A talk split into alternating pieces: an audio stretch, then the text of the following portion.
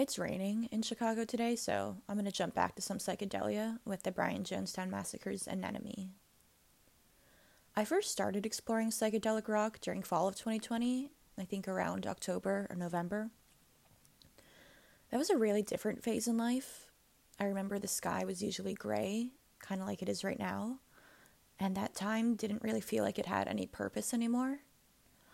I think I'd usually just sit around um, my room looking for new music or going on aimless drives with my friends or alone. I think usually alone. um, it was really just about filling your days up with something, anything, so that nothingness didn't consume your world.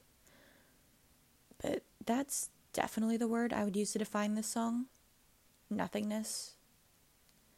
It's a strange association to me because this song means so much and sounds far from empty, but I've never quite been able to fully figure out why it does or what the song is trying to say.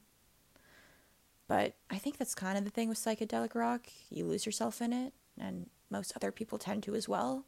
So if you give it a chance, I think you'll probably feel the same way.